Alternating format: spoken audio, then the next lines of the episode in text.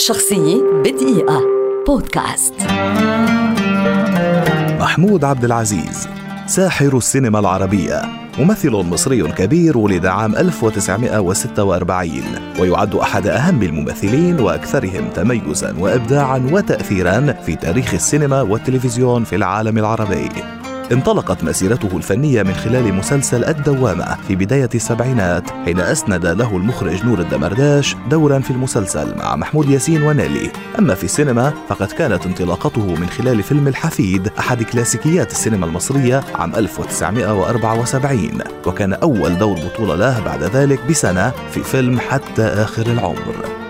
خلال ست سنوات تالية قام ببطولة 25 فيلما سينمائيا وعام 1982 قدم فيلم العار الذي رسخ نجوميته ليلعب بعد ذلك دور الأب في فيلم العذراء والشعر الأبيض ودور عميل المخابرات المصرية والجاسوس في فيلم إعدام ميت. وصولا لأدائه الاستثنائي في فيلم الكيف الذي حظي بنجاح كبير والذي يعتبره معظم النقاد أروع أداء له على الإطلاق. هذا دون أن ننسى أفلاما أخرى رائعة مثل الساحر القبطان الجوع عفوا أيها القانون وغيرها الكثير. عام 1987 قدم فيلما من أهم أفلامه وهو البريء. وفي منتصف الثمانينات تقريبا قدم شخصية رأفت الهجان في المسلسل التلفزيوني الأسطوري الذي يحمل الاسم نفسه.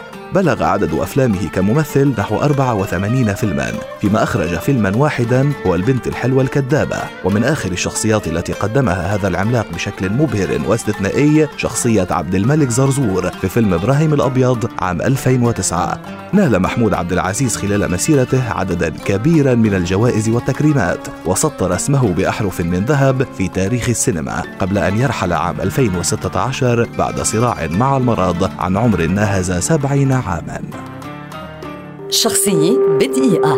بودكاست.